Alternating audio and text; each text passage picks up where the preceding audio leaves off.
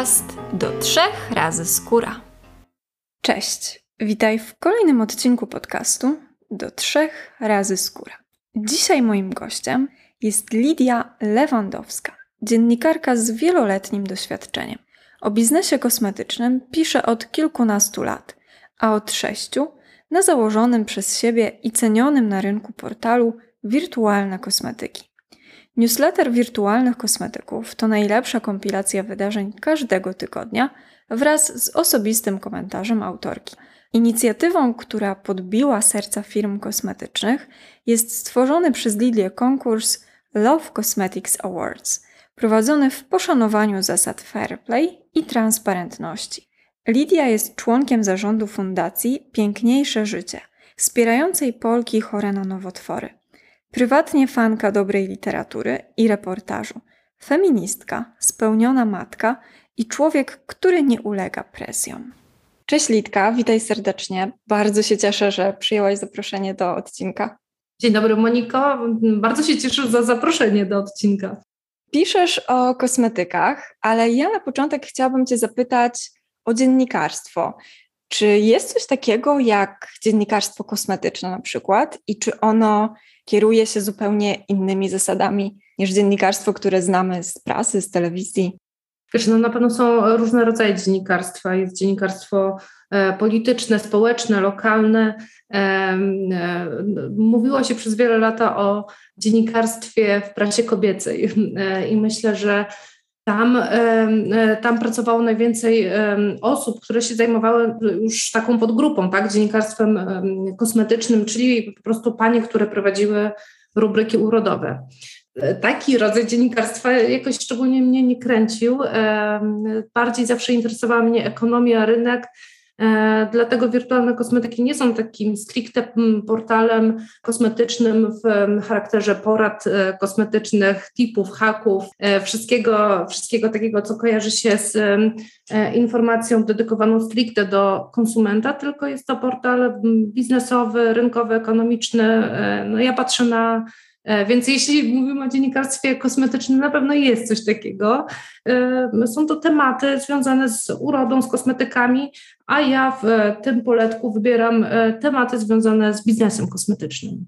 Okej, okay, rozumiem. A powiedz mi, czy w tym biznesie, w tej ekonomii, jak oceniasz rozwój na przykład małych marek? Bo zastanawiam się nad czysto nad PR-em i nad y, promocjami. Czy takie mniejsze marki, które mają mniejszy budżet, mogą się równie dobrze wypromować jak te większe, które mogą sobie pozwolić na więcej? Jak to wygląda z tej Twojej perspektywy, z Twojego doświadczenia? Wiesz co, na pewno rynek bardzo się zmienił. Ostatnie lata, no to rzeczywiście był e, gigantyczny napływ nowych marek kosmetycznych na rynek. E, I też jak pewnie na to patrzysz, to widzisz, że jedne rozwinęły się bardziej, poszły z większym impetem, inne są wciąż markami rzemieślniczymi niewielkimi. Więc e, to jest tak, że z jednej strony rzeczywiście marki koncernowe, duże marki mają znacznie większe budżety marketingowe, a przez to większe możliwości, żeby promować się i, i e, szybciej rosnąć. Z drugiej strony młode marki świetnie wykorzystały też rewolucję social mediów, internetu i e, tam budowały jakąś swoją opowieść, swój PR, e, swój marketing.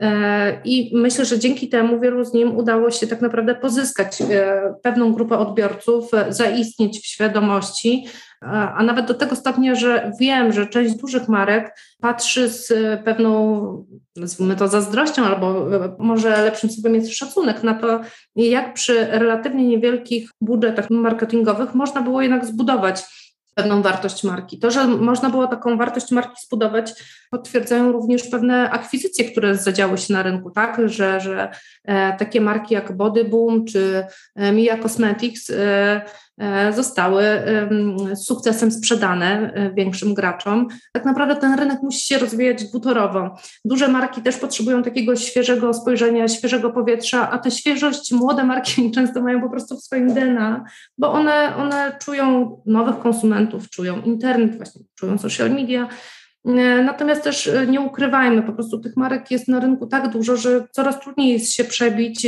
konkurencja jest bardzo silna, a jeśli byśmy patrzyli tylko przez pryzmat pieniędzy, no to możemy powiedzieć też, że on jest nierówna, tak? No duży może więcej. E, natomiast e, e, młody, sprytny, inteligentny być może może kreatywniej, no ale to jest trudny temat. Jak powiedziałaś o social mediach, to wpadło mi do głowy takie pytanie, czy ty widzisz jakieś trendy właśnie, albo rozwój, albo jakieś zmiany, jeśli chodzi o ten PR, że kiedyś trzeba było wykupić billboard w centrum Warszawy, a teraz na przykład warto mieć TikToka albo Instagrama. E, myślę, że e, trzeba wiedzieć, gdzie są Twoi odbiorcy, tak? Więc jeśli jesteś marką, która kieruje się do młodego konsumenta, no to nie może nie być Cię na TikToku, tak? E, na pewno absolutnie kosmetycznym e, narzędziem promocji, komunikacji jest Instagram, e, bo to opiera się na e, pięknych zdjęciach, grafikach, coraz bardziej na filmach, tak? No teraz rolki kręcą cały ten bas marketingowy i, i dają wiele możliwości, żeby pokazać produkt, pokazać klimat marki, pokazać coś ciekawego, coś, coś fajnego właśnie o, o e, danym brandzie, więc e, zdecydowanie internet i kosmetyki to jest dobre połączenie. Poza tym, wiesz, no, no, patrząc też na jakby na zmianę, taką zmianę demograficzną i zwyczaje konsumenckie, to raczej starsze osoby, dojrzałe osoby sięgają wciąż do prasy, do prasy tradycyjnej, dlatego no, słabnie, co by nie mówić, rola prasy drukowanej, no bo, bo gdzieś tam widać odpływ czytelników albo nie ma tego napływu nowych, świeżych, więc to się dzieli. No myślę, że jeśli marka kieruje swoją ofertę głównie do osób dojrzałych, to okej, okay, ciągle ta prasa kobieca może być dobrym narzędziem, żeby się komunikować, e, choć jest droga, a, a internet na pewno jest e, świetnym medium dla młodych odbiorców e, i też do takiego kreatywnego, trochę nie szablon, wejścia poza szablon reklamowy, tak? No reklama to nie musi właśnie być tylko ten baner, to piękne zdjęcie, czasami właśnie być może warto zrobić coś poprzek, to nie musi to być takie wymuskane piękno, tym bardziej, że trendem też jest inkluzywność, tak? Kosmetyki do tej pory też narzucały pewien e, wzorzec ultraszczupłości, e, nienagannej cery, takiego doskonałego piękna, zbyt doskonałego dla zwyczajnego konsumenta. To właśnie internet trochę spuścił powietrze z tego balonika. Pokazał, OK, Mamy kosmetyki, przy których e, albo dla których nie musisz być idealna, bo my ci pomożemy w tym, żebyś po prostu lubiła siebie, żebyś wyglądała dobrze, żebyś była E, najlepszą wersją samej siebie, a nie kimś niedościgłym, e, tą śliczną panią z reklamy czy ze stokowego zdjęcia, tak? Więc rzeczywiście ja miałam wrażenie przez jakiś czas, że prasa nie czuje w ogóle, że zmienia się społeczeństwo, zmienia się pewien odbiór, zmieniają się zwyczaje, zmienia się język, e, e, którym się posługujemy. I jak ktoś się zatrzyma w jakichś starych blokach startowych i nie idzie naprzód, no to się cofa ale z drugiej strony akurat kosmetyki są takim biznesem, który też przyciąga bardzo kreatywnych ludzi do działów marketingu, e, że z mojej perspektywy internet jest wykorzystywany i przez dużych, i przez małych bardzo szeroko i bardzo dobrze. Powiedziałyśmy o internecie, powiedziałyśmy o prasie i zastanawiam się, że w internecie, tak jak powiedziałaś, są już pokazywane i te doskonałe, i te mniej doskonałe, i są różne drogi pokazywane. A jak wygląda prasa kobieca? Coś się zmieniło? Bo właśnie mówiłaś, że gdzieś jest to tam z tyłu. I ja na przykład prasy kobiecej nie czytam. I jestem ciekawa, czy ty masz jakieś doświadczenia, informacje, czy coś tam się zmieniło, czy dalej są takie idealne, piękne ciała? E, przed prasą jest rzeczywiście jakieś pole do dorobienia, jak ona się chce zdefiniować e, w czasach internetu, tak? Czy chce być jakąś kalką internetu? Nie wyjdzie to. Moim zdaniem przenoszenie wszystkiego jeden do jeden e, to, to, to nie jest rozwiązanie. Czy ma na siebie jakiś pomysł, ale przede wszystkim czy jest tym dziennikarstwo, tak? Czy będzie to tylko reklama, czyli pokazujemy firmy, które z nami współpracują, pokazujemy te produkty, od których pozyskujemy realne pieniądze, co w jakim stopniu ok jest zrozumiałe, bo, bo e, praca to też biznes jak każdy inny, ale jednak e, zachowanie standardów dziennikarskich, zachowanie wiarygodności, obiektywizmu e, i jednak nie upychanie kolanem po prostu takiego siermiężnego PR-u, który jest tak naprawdę kryptoreklamą, no nie wygląda to nigdy dobrze. Także e, jeśli, e, jeśli to będzie, jeśli prasa kobieca jest robiona mądrze, to znaczy te teksty są pisane ciekawie, z, e, merytorycznie, ze wsparciem ekspertów, tak, no bo dla odmiany w internecie mamy często pseudoekspertów, tak, więc tutaj jakby rolę prasy widzę w takiej rzetelnej edukacji, takiego prawdziwego dziennikarstwa fundamentalnego, który stoi na ekspertstwie, na wyważaniu pewnych, pewnych praw, na, na porównywaniu, na, na dopuszczaniu różnych opinii, tak, Powinno być to wiarygodne, rzetelne i e, wyraźnie oddzielone treści redakcyjne, dziennikarskie od tego, co jest reklamą. Nie lubię kryptoreklamy. Właśnie chciałam Cię zapytać o to rzetelne dziennikarstwo i jak to teraz wygląda, bo jeśli chodzi o kwestie polityczne, to jest to dosyć trudny temat, więc zastanawiam się, jak jest w branży, bo też powiedziałaś o kryptoreklamach, ja często widzę jakieś clickbaity, kolorowanie faktów. Jak to wygląda? No właśnie, tak jak to widzisz, tak? No skoro, skoro ty jako e, czytelnik, odbiorca zauważysz takie rzeczy, to możemy założyć, że zauważa to wiele innych osób, tak? I myślę, że e, to ludzi coraz bardziej irytuje, clickbaity, tak? No okej, okay, no każdy teraz e, medium, czy każda firma ma swój jakiś profil na, w mediach społecznościowych i właśnie, żeby przyciągać odbiorców, uwagę odbiorców, jest stworzony jakiś taki głupi, sensacyjny tytuł, aby ludzie zechcieli chcieli w to wejść i kliknąć, a potem za tym kryje się wielki nic, albo po prostu taka afera wzięta z niczego, albo po prostu nie ma, nie ma tam nic, tak? E, no, no czegoś mi tam brakuje i, wiesz, ja czasami myślę, że na pewnych słabościach taki, takiego tradycyjnego dziennikarstwa, właśnie prasy kobiecej, wybiło się wiele świetnych blogerek, tak? No bo okej, okay, możemy też zauważyć, że ta blogosfera jest podzielona, że są e, osoby e, o średnich kompetencjach czy, czy mniejszych kompetencjach, ale są też osoby, które naprawdę znają się na rzeczy.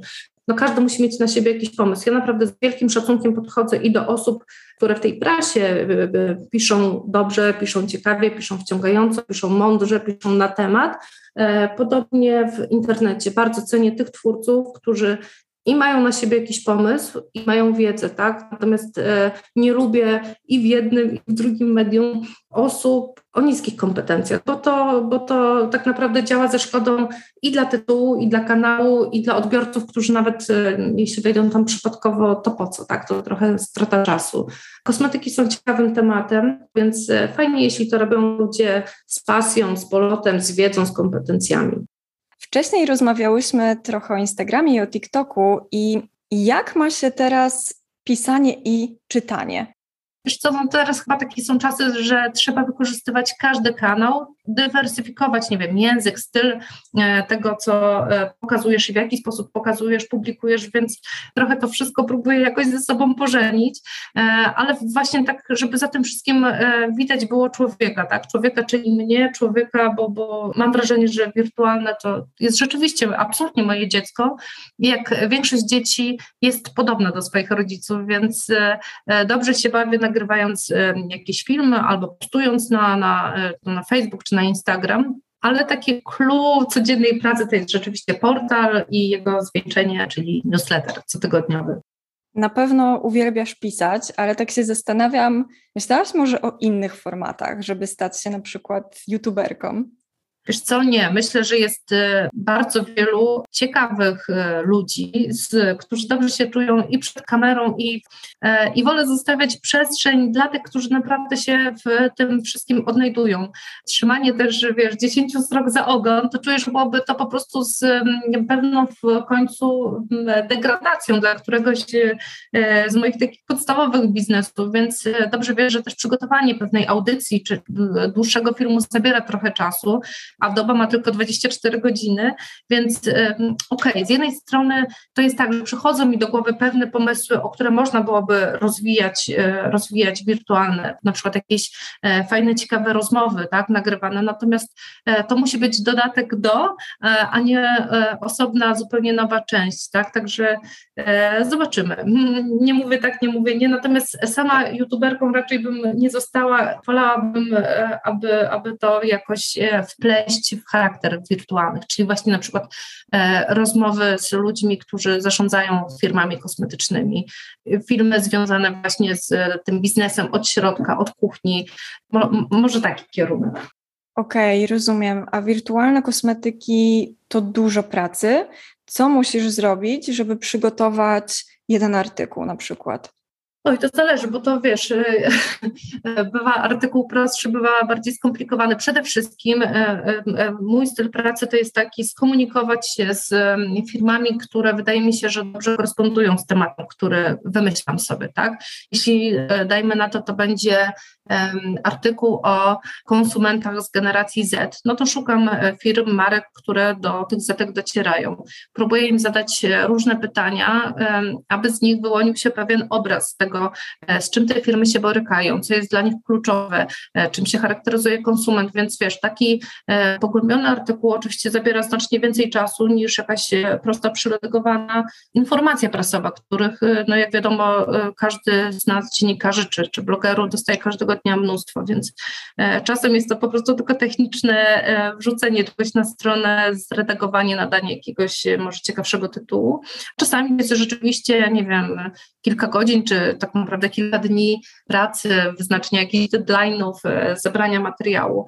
Najbardziej lubię takie zupełnie autorskie tematy, Czasami firmy e, odpowiadają mi, w, że, że temat jest super ciekawy, ale się czują trochę aż przytłoczone tak, zagadnieniami czy problematyką poruszaną. Na szczęście w większości udaje mi się namówić na odpowiedź na przynajmniej jakieś jedno hasło, jedno pytanie. I z tych właśnie naszych e, rozmów e, wśród branżowych no, wyłania się taki prawdziwy obraz rynku, takiego jakim on jest naprawdę. Jak robisz research, to szukasz globalnie, czy skupiasz się na Europie albo tylko na Polsce? Wiem, że to też pewnie zależy od tematu, ale jeśli miałabyś tak uśrednić?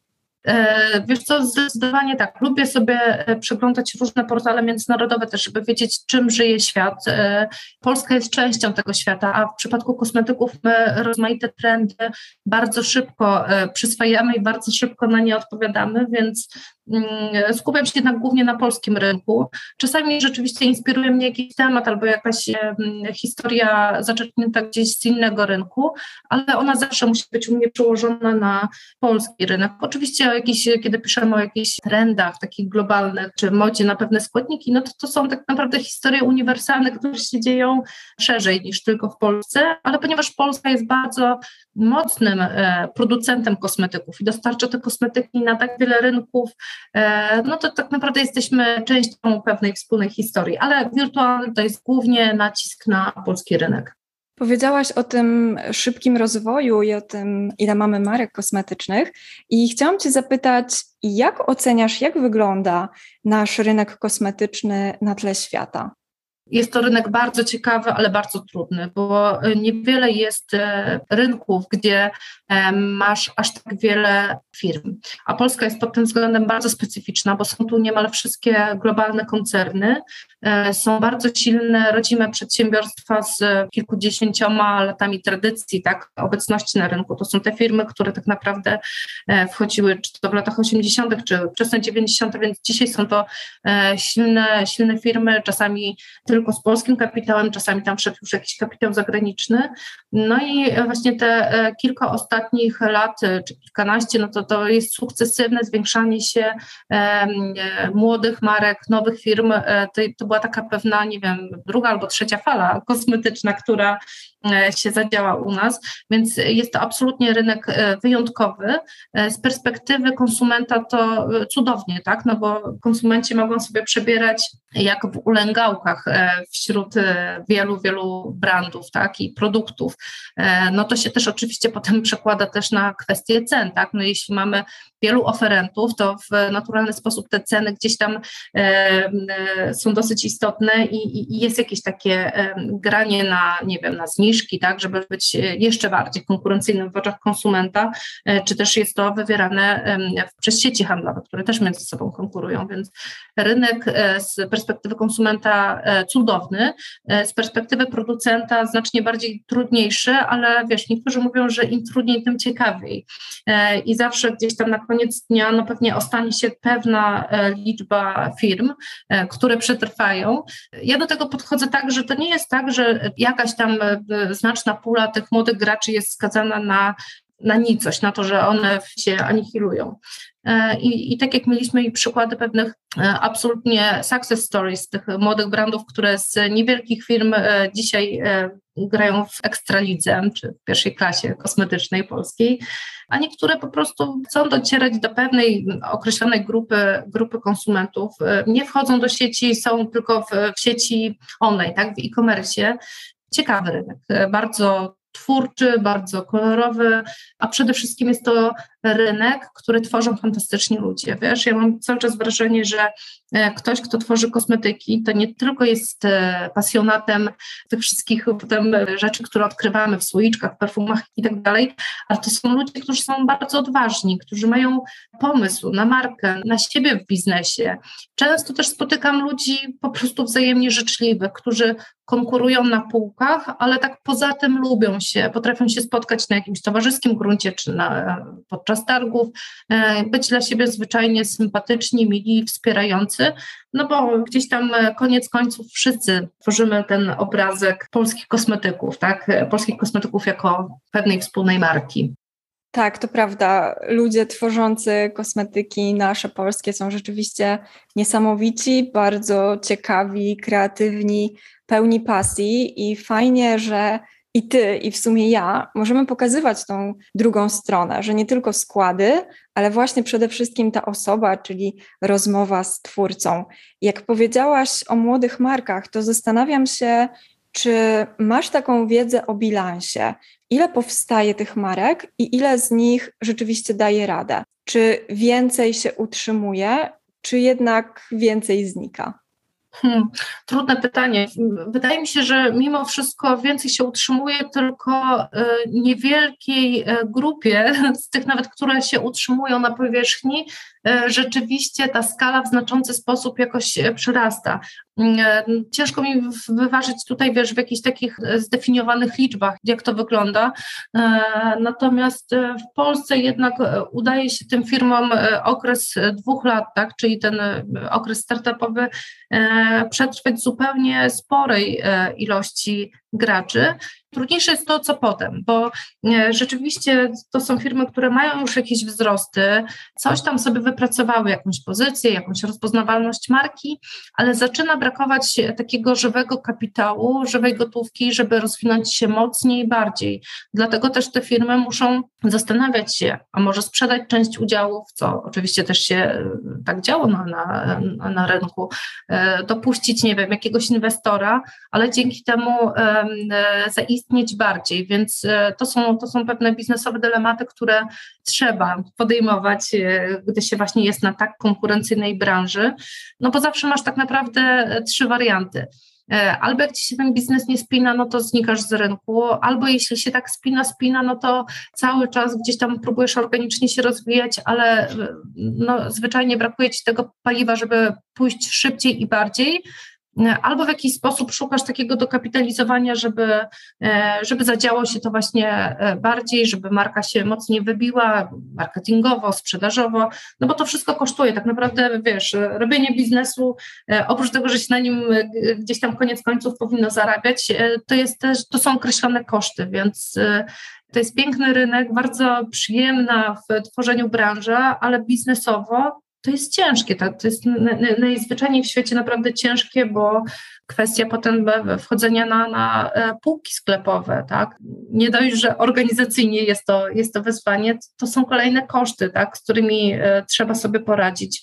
Innym paliwem, które też e, firmy wykorzystują, również te młode, jest eksport a mieliśmy przez ostatnie lata COVID i ten eksport też był gdzieś tam w naturalny sposób zatrzymany, bo nie było targów stacjonarnych, nie było możliwości, żeby pojechać, pokazać się, bo kiedy byłeś, jesteś dużym graczem i masz wypracowane te kontakty eksportowe, to to się siłą rzeczy jakoś tam kręci i spina. Aha, w gorszej pozycji były te młode marki, które tak naprawdę dopiero z eksportem startowały. E, ja mam jakieś takie wewnętrzne przekonanie, że ten rynek nasz pozostanie dosyć specyficzny i bogaty w marki, ale że część z nich będzie po prostu się właścicielsko zmieniało, że będą następować jakieś akwizycje, fuzje, połączenia, żeby po prostu zwiększyć skalę, tak? Okej, okay, powiedziałaś o rozwoju. Mi się wydaje, że ten rozwój następuje bardzo szybko, jeśli chodzi o technologię, biotechnologię, właśnie eksport, surowce, więc firmy też muszą za tym nadążać i tak jak powiedziałaś, no to są duże koszty też.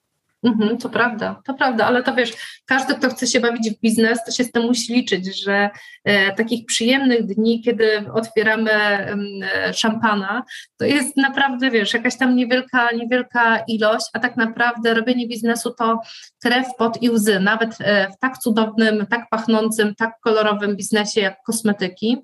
E, no to jest po prostu ciężka praca, która wymaga determinacji, konsekwencji, ale jednocześnie właśnie takiej świeżości, wiesz, no bo jeśli, jeśli będzie tylko ciężko i tylko, e, i tylko źle, no to gdzieś tam traci się wtedy pewnie serce i zapał, więc ci nasi właściciele firm kosmetycznych muszą balansować między właśnie taką determinacją i poświęceniem, a wciąż miłością do kosmetyków. Bez tej miłości trudno żyć, trudno tworzyć rzeczy piękne i dobre. Tak, w biznesie trochę jak w życiu. Mamy te lepsze dni i trochę gorsze. Było takie powiedzenie, to był Churchill, że e, sukces to jest przechodzenie od porażki do porażki bez takiego e, tracenia e, rezonu, tak? I poczucia, że mimo wszystko warto. Tak, dokładnie. Chcecie zapytać, jak zmienił się konsument? Bo wiadomo, że rynek się zmienił, już o tym porozmawiałyśmy, a jak zmienił się konsument i jak zmieniły się jego zakupy? Wiesz co, wydaje mi się, że konsument się też zasadniczo zmienił i to jest właśnie związane z rewolucją internetu. Dzisiejszy konsument jest znacznie bardziej świadomy, ba, znacznie bardziej wyedukowany tego, czego tak naprawdę ma w kosmetykach szukać, e, jak kupować taniej, tak? No bo przecież mamy te wszelkie porównywarki cenowe. Konsument jest też coraz bardziej otwarty na kupowanie kosmetyków e, w internecie, chociaż e, no wiadomo, że wielką przyjemnością jest po prostu położenie wśród alejek sklepowych perfumerii to, to, co najbardziej wydaje mi się charakterystyczne, to jest rosnąca świadomość zakupowa, tak? Myślę, że jest to wielki sukces właśnie tych mądrych blogerów, blogerek, którzy szerzyli taką naprawdę przystępną, ciekawą, fajną, wciągającą wiedzę kosmetyczną, e, ucząc odbiorców, co w kosmetykach jest pożądane, co jest jakimś tylko dodatkiem, a co jest zupełnie niepotrzebne i i lepiej bez tego się obejść, więc e, kiedyś e, wydaje mi się, że, że lata 90. no to była epoka reklamy. Konsumenci kupowali to, co było reklamowane, to, co widzieli w telewizji, w gazecie. E, absolutnie taka presja nowości i tego właśnie, co zobaczyliśmy. Początek lat 90. to było zachłyśnięcie się wszystkim, co zachodnie, co zagraniczne. Teraz coraz bardziej mam wrażenie, że e, doceniamy tak naprawdę lokalną produkcję, tym bardziej, że e, nie tylko nie mamy tu się czego wstydzić, ale te nasze kosmetyki polskie, one i wyglądają, nie wiem, lepiej od e, zagranicznych konkurentów, są, są ciekawsze, ale też dla tych świadomych konsumentów są pewnie takim bardziej przyjaznym eko, fair trade wyborem, że gdzieś wspieramy też tutaj polskich twórców, naszą polską gospodarkę. Więc wybór mamy naprawdę bardzo jako konsumenci szeroki, ale też wydaje mi się, że e, z czasem nasza wiedza i nasze wybory są mniej zdeterminowane przez reklamę, a bardziej przez to, co jest nam bliskie właśnie, czy, czy chcemy, nie wiem, właśnie kupować polskie i wspierać polskie, czy chcemy wybierać kosmetyki naturalne, bo one są nam e, jakoś tam bardziej po drodze, czy też jesteśmy absolutnie przekonani i wiemy po latach, że służy nam termokosmetyk kupiony w aptece, a może po prostu jest, jesteśmy racjonalni i wiemy, że kosmetyki tak naprawdę w większości są na jakimś zbliżonym poziomie pod względem jakości i możemy też poszukać jakichś ekonomicznych rozwiązań, tak żeby się też nie zatracać, nie wydawać pieniędzy nie wiadomo jak dużo na kosmetyki. Z drugiej strony znam też wiele osób, które najlepiej czują się wśród marek selektywnych i jest to ich jakiś tam osobisty, świadomy wybór, więc e, jeśli ich na to stać, jeśli to lubią, to czemu nie? Ja uważam, że w ogóle rynek jest tak szeroki, jak e, szerokie jest podejście do niego konsumenta, więc skoro e, mamy konsumentów, czy to na kosmetyki naturalne, czy na kosmetyki super drogich marek, to znaczy jeśli jest popyt, to jest też podaż, a w Polsce to się wszystko bardzo ładnie zgadza. Tak, jest bardzo duży wybór i tak jak powiedziałaś, każdy znajdzie coś dla siebie. Ja się z Tobą w pełni zgadzam, żeby doceniać polskie kosmetyki i bardzo często zdaję sobie z tego sprawę, będąc gdzieś za granicą. My w Polsce mamy naprawdę super kosmetyki, dobre składy i ciekawych też przedsiębiorców, właśnie osoby, które prowadzą. To prawda, ale wiesz, to myślę, że jak jesteś, nie wiem, za granicą e, w wielu, wielu krajach i przypadkowo znajdziesz się, nie wiem, czy to w jakimś supermarkecie na, na sekcji drogeryjnej, czy w drogerii właśnie, E, to rzucając się głównie w oczy marki koncernowe, te największe globalne firmy, które tak naprawdę operują na całym świecie, a gdzieś ten taki zasób lokalny jest dość ograniczony. A w Polsce przeciwnie, po prostu hulej dusza piekła nie ma. E, mamy polskich twórców szczęśliwie pod dostatkiem i mamy naprawdę dużo fajnych kosmetyków e, na półkach. Czasami mówi się tak, wiesz, pesymista powie tak, kurczę, jak tu wybrać, no nie, w takiej ilości dostępnych marek ale optymista powie tak, tutaj nie można wybrać źle, bo nawet jeśli przypadkowo po coś trafisz, to e, rachunek prawdopodobieństwa, że wybierzesz jakiś naprawdę dobry, ciekawy kosmetyk jest e, bardzo wysoki, więc kupowanie w Polsce, ja w ogóle uważam, że kosmetyki mogą być takim naszym dobrym, narodowym, dobrym, no dobrym eksportowym, to one są, ale e, też taką fajną pamiątką z podróży. Jeśli ktoś przyjeżdża, tak, nie wiem, jeśli mam zagranicznych kolegów, którzy planują odwiedziny w Polsce i się pytają, co przywieźć, no to wcale nie rekomenduję wódki czy kiełbasy, ale kosmetyki i robię właśnie listy fajnych marek, które właśnie można kupić e, u nas i, i z reguły potem ten feedback, który dostaję, jak już sobie ktoś przywiózł e, trochę polskich kosmetyków, jest taki, że wow, naprawdę super. Tak, rzeczywiście to jest bardzo fajny pomysł na prezent. Dobrze, że powiedziałaś o tych drogeriach, bo rzecz, y, która też mi się podoba w Polsce, to to, że sieciówki, bardzo popularne drogerie otwierają się na te marki naturalne, na te mniejsze marki i tak naprawdę nie musimy już ich szukać w internecie, tylko możemy pójść do sieciówki, która jest za rogiem i po prostu kupić coś fajnego. Ale wiesz co, ja w ogóle uważam, że to, jak zmienia się rynek, to właśnie najlepiej widać na przykładzie, y, nie wchodząc w nazwę, ale tych największych drogerii, które są obecne w Polsce, bo tak naprawdę duża sieć handlowa nie wprowadzi ci rozwiązania, które jest y, nieopłacalne. Y, to są oczywiście organizacje nastawione na zysk, więc one muszą operować na tym, co się naprawdę sprzedaje. Muszą wychwytywać te trendy, które się sprzedają, więc tak jak zauważyłaś, że na tych półkach zdecydowanie w ciągu ostatnich lat przybyło marek naturalnych. Tak samo zobacz, pojawiają się te rozwiązania typu refile, tak? Coś, co było początkowo dostępne E, albo w autorskich e, butikach, albo w jakichś kilku e, niewielkich punktach, czy takich punktach, nie wiem, jakichś flagowych, charakterystycznych dla jakiegoś trendu. Z czasem mam wrażenie, będzie się coraz bardziej umasawiało, ale, ale tak, sieci handlowe wykorzystują trendy, więc jeśli patrzymy, jak zmienia się rynek, to naprawdę wystarczy, wystarczyłoby tak naprawdę porównać jakieś zdjęcia czy filmiki nagrane 5 lat temu versus to, co widzimy teraz. I to jest tak naprawdę najlepszy obraz ewolucji tego rynku. No właśnie, ewolucja i, i ten konsument. I jeszcze wpadło mi teraz y, takie pytanie, czy Twoim zdaniem ten świadomy konsument utrudnia markom, czy właśnie mobilizuje je do zmiany, żeby zrobić coś lepiej? A to widzisz, to znowu jest perspektywa albo pesymisty, albo optymisty. Pesymista powie, oczywiście, że nam utrudnia, za dużo kombinuje, za dużo chce i w ogóle jest taki nielojalny, skacze z płatka na płatek, wybiera sobie wciąż nowe marki a optymista e, powie, e, że mobilizuje nas do tego, żebyśmy, nie wiem, stworzyli coś jeszcze ciekawszego, e, innego. Naprawdę, znaczy ja zdaję sobie sprawę, że bardzo trudno na tym rynku być takim kreatywnym twórcą w stuprocentowym znaczeniu tego słowa, czyli stworzyć coś, czego jeszcze nie było. Bo tak naprawdę no, trudno proch dwa razy wymyśleć, więc no, trzeba tutaj po prostu zastanawiać się, co pasuje, co, co wpisuje się w klimat marki, który trend rzeczywiście rzeczywiście z tym klimatem marki da się jakoś powiązać i, i, i wykorzystać.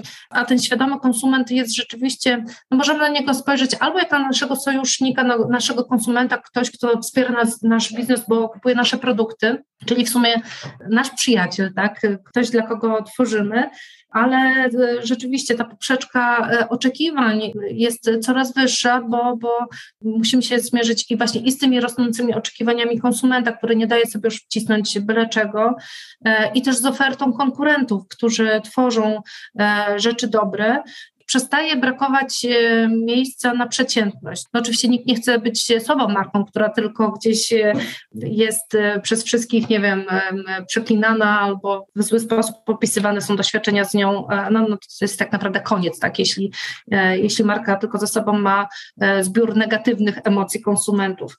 A, ale pytanie właśnie, wiesz, najtrudniejsze jest, jak się wyróżniać, jak zbierać te pozytywne emocje, jak robić ten taki właśnie szum, żeby ludzie chcieli o nas mówić chcieli o nas mówić dobrze, e, jak tu się wybić, e, jak tu się wykazać.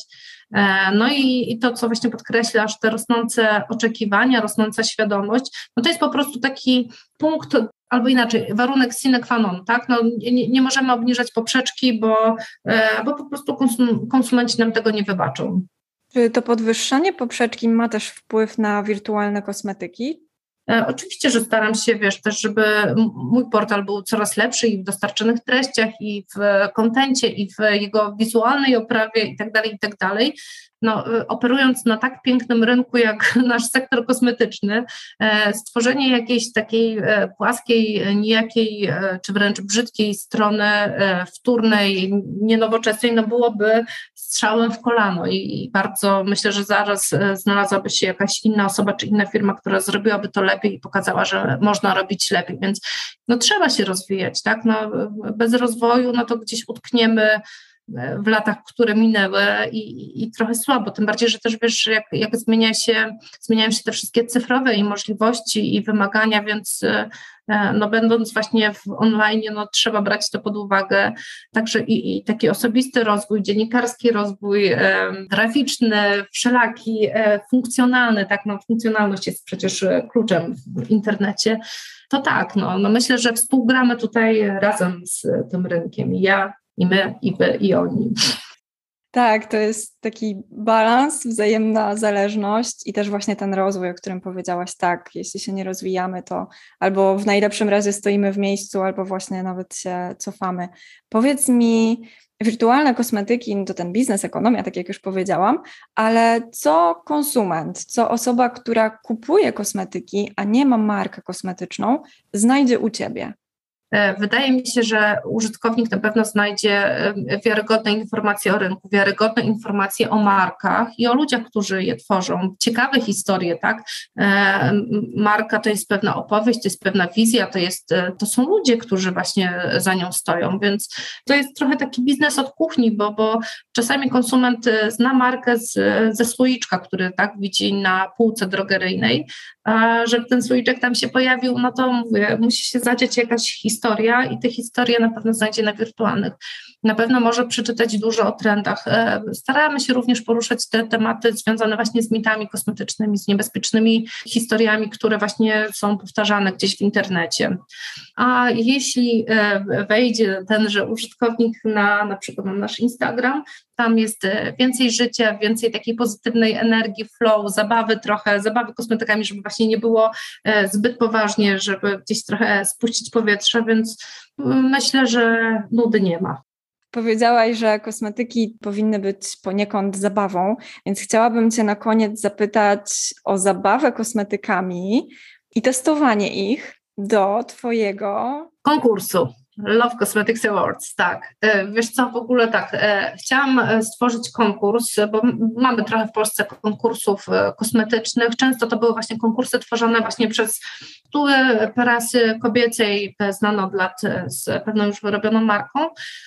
Natomiast ja chciałam stworzyć jakby nową jakość. Konkurs, który będzie bardzo otwarty, bardzo przejrzysty, bardzo fair play, bardzo transparentny. A że weszłam już jakby na rynek w świecie social mediowym, to chciałam też po pierwsze, mieć ekspertów, e, z których każdy odpowiada za pewne kompetencje. Taki podtytuł naszego konkursu Love Cosmetics Awards to jest Brand, Emotions and Quality, więc mamy ekspertów od marki, mamy ekspertów od e, jakości e, i mamy właśnie ekspertów od takich emocji kosmetycznych, czyli właśnie osoby zajmujące się na przykład blogami, które czują dobrze właśnie te kosmetyczne flow i emocje temu towarzyszące. Też zachęciłam ich wszystkich, że musimy to zrobić bardzo online. Konkurs przyjął się na rynku bardzo dobrze, bo, bo co roku startuje w nim coraz większa pula firm i tak jak e, dostaję też odpowiedzi od, od firmy dla nich, właśnie to, co się dzieje w trakcie tego konkursu, czyli właśnie te wszystkie filmiki, posty, relacje związane właśnie z ich markami są dużą wartością i dużą frajdą, tak? Czasami właśnie też takie przyjazne słowo od jakiegoś e, rynkowego eksperta, nie wiem, od składów albo znanej aktorki czy ekspertki od marketingu dużo znaczy, bo to jest uznanie dla ich pracy, a każdy, e, każdy lubi, kiedy mu się dmucha w skrzydła. Obecnie ile marek bierze udział w tegorocznym konkursie? O rany, właśnie bałam się tego pytania, wiesz, na szczęście mamy, mamy w redakcji, e, ja jestem osobą, wiesz, bardziej z wizją i e, od takiej codziennej, bieżącej pracy, ale mam w redakcji e, bardzo skrupulatną redaktorkę Weronikę. Weronika jest osobą odpowiedzialną za nasz Excel zgłoszeniowy. Ja się do tej pory od razu przyznaję, w ogóle bałam tam zaglądać, bo, bo odpowiedzi, które, informacje, które dostawałam od jurorów, tak, kiedy oni dostawali tego Excela, że o rany Julek, tak, no bo oni muszą teraz w tym Excelu wszystko tam sobie wypełniać, e, wypełniać, oceniać i tak dalej, więc ja na razie e, odrzuciłam świadomie Excel, robię sobie gdzieś tam notatki w, w telefonie, w swoim notatniku, e, ale jest tego gigantylium, naprawdę bardzo dużo, pewnie, pewnie kiedyś tam zajrzę ostatecznie i podliczę, na razie aż się boję. Ja widzę na Instagramie często te paczki, które do ciebie przychodzą i zastanawiam się, jak wy to ogarniacie, żeby wszystko sprawdzić, przetestować. Wiesz co, tak prosiłam jurorów, żeby e, znaleźli sobie zaufanych testerów, no bo wiadomo, że przychodzą kosmetyki, nie wiem, i 60 plus, i 16 plus, i przychodzą e, kosmetyki, nie wiem, z takiej palety kolorystycznej, którą się możesz pomalować i taka, która jest tobie w poprzek, więc nauczyliśmy się przez te lata właśnie, żeby powiększać e, zasoby naszych testerów, którzy potem nam muszą w wiarygodny sposób udzielić informacji o tym, jakie były ich odczucia z przetestowania. Oczywiście, wiesz, nasi eksperci od marki nie muszą też wszystkiego nałożyć na skórę, czy eksperci od składów, no bo im wystarczy albo przeczytanie, e, przeczytanie składu, czy, czy e, spojrzenie na e, opakowanie, etykietę, komunikację, zajrzenie do social mediów, tak, jak ta marka o sobie opowiada, więc pod różnym też kątem oceniamy te kosmetyki, także dużo się dzieje i mamy z tego naprawdę mnóstwo radości. E, staram się, aby jednak to był konkurs pozytywnych emocji, dobrych emocji, ale też uczciwości i takiego rzetelnego podejścia do oceny, Oczywiście, każdy konkurs jest subiektywny, tak? I zawsze to, co zostanie wybrane, gdzieś zostawia na boku rzeczy, które nie były wybrane. Czasami tylko my wiemy, jak mała była e, różnica w danej kategorii, tak? Że, że ktoś e, wygrał na ten e, o jeden punkt, tak? No, no, każdy konkurs ma to do siebie, że ktoś musi wygrać, no ale wtedy ktoś niestety wygrać nie może. No. I tyle. No. A, a, a rolą właśnie jurorów i rolą organizatorów jest zapewnienie i przejrzystości, przejrzystości konkursowi i dobrego regulaminu i, i transparentności, więc e, staram się właśnie od tej takiej strony formalno-prawno-etycznej, aby było naprawdę dobrze. Super jest to, że konkurs jest sprawiedliwy, bo każdy może wziąć w nim udział bez znaczenia, jak ma dużą markę, więc myślę, że to też jest ważne. Tak, wiesz, nie chciałam też, bo, bo y, są konkursy, w których na przykład musisz zapłacić tak, za sam udział, tak, żeby się pokazać, więc no to już jest jakaś bariera wejścia i już jest jakieś odcięcie dla potencjalnych uczestników. Albo konkurs jest bezpłatny, ale potem wiąże się to z tym, że musisz wykupić sobie prawo do posługiwania się znakiem, to już narzuca, że możesz wziąć tylko wtedy udział, jeśli liczysz się z tym, że no jakieś tam koszty na ciebie spadną, tak, no, no bo bez sensu jest brać udział w konkursie, wygrywasz, ale nie możesz możesz o tym nikogo poinformować. Moja sytuacja i mój taki odbiór rzeczywistości sprawiły to, że ja chciałam, żeby to był bardzo demokratyczny konkurs, ale też właśnie oddający w pełni to, jakim jesteśmy rynkiem, że są tu koncerny, są tu duże firmy, są tu małe firmy, średnie firmy, e, ciekawe firmy, rzemieślnicze firmy, a dla mnie, jako dla dziennikarza, to jest po prostu taki wciąż e, kontakt z tym żywym rynkiem, z tym, jak on się zmienia, więc z roku na rok jestem bardzo na bieżąco. Tak, tak jak powiedziałaś, różnorodność i sprawdzanie tego świata, co się w nim dzieje. Bardzo się cieszę, że udało nam się dzisiaj tak szeroko porozmawiać. Trzymam oczywiście kciuki i za konkurs, i za rozwój portalu. I moim gościem była Litka Lewandowska z portalu Wirtualne Kosmetyki. Dziękuję Monice z, do trzech razy skóra za zaproszenie. Wielka przyjemność e, z Tobą porozmawiać, wielka przyjemność słuchać Twoich podcastów, bo, bo e, robisz również bardzo ważną, bardzo fajną rzecz, zapraszając właścicieli firm, ekspertów, e, rozmawiając z nimi, odsłaniając biznesowe kulisy, kulisy marek. To jest naprawdę ciekawe, wciągające i Tobie również powodzenia w rozwoju podcastu. Super, bardzo Ci dziękuję. Wszystkiego dobrego. Trzymaj się, pa.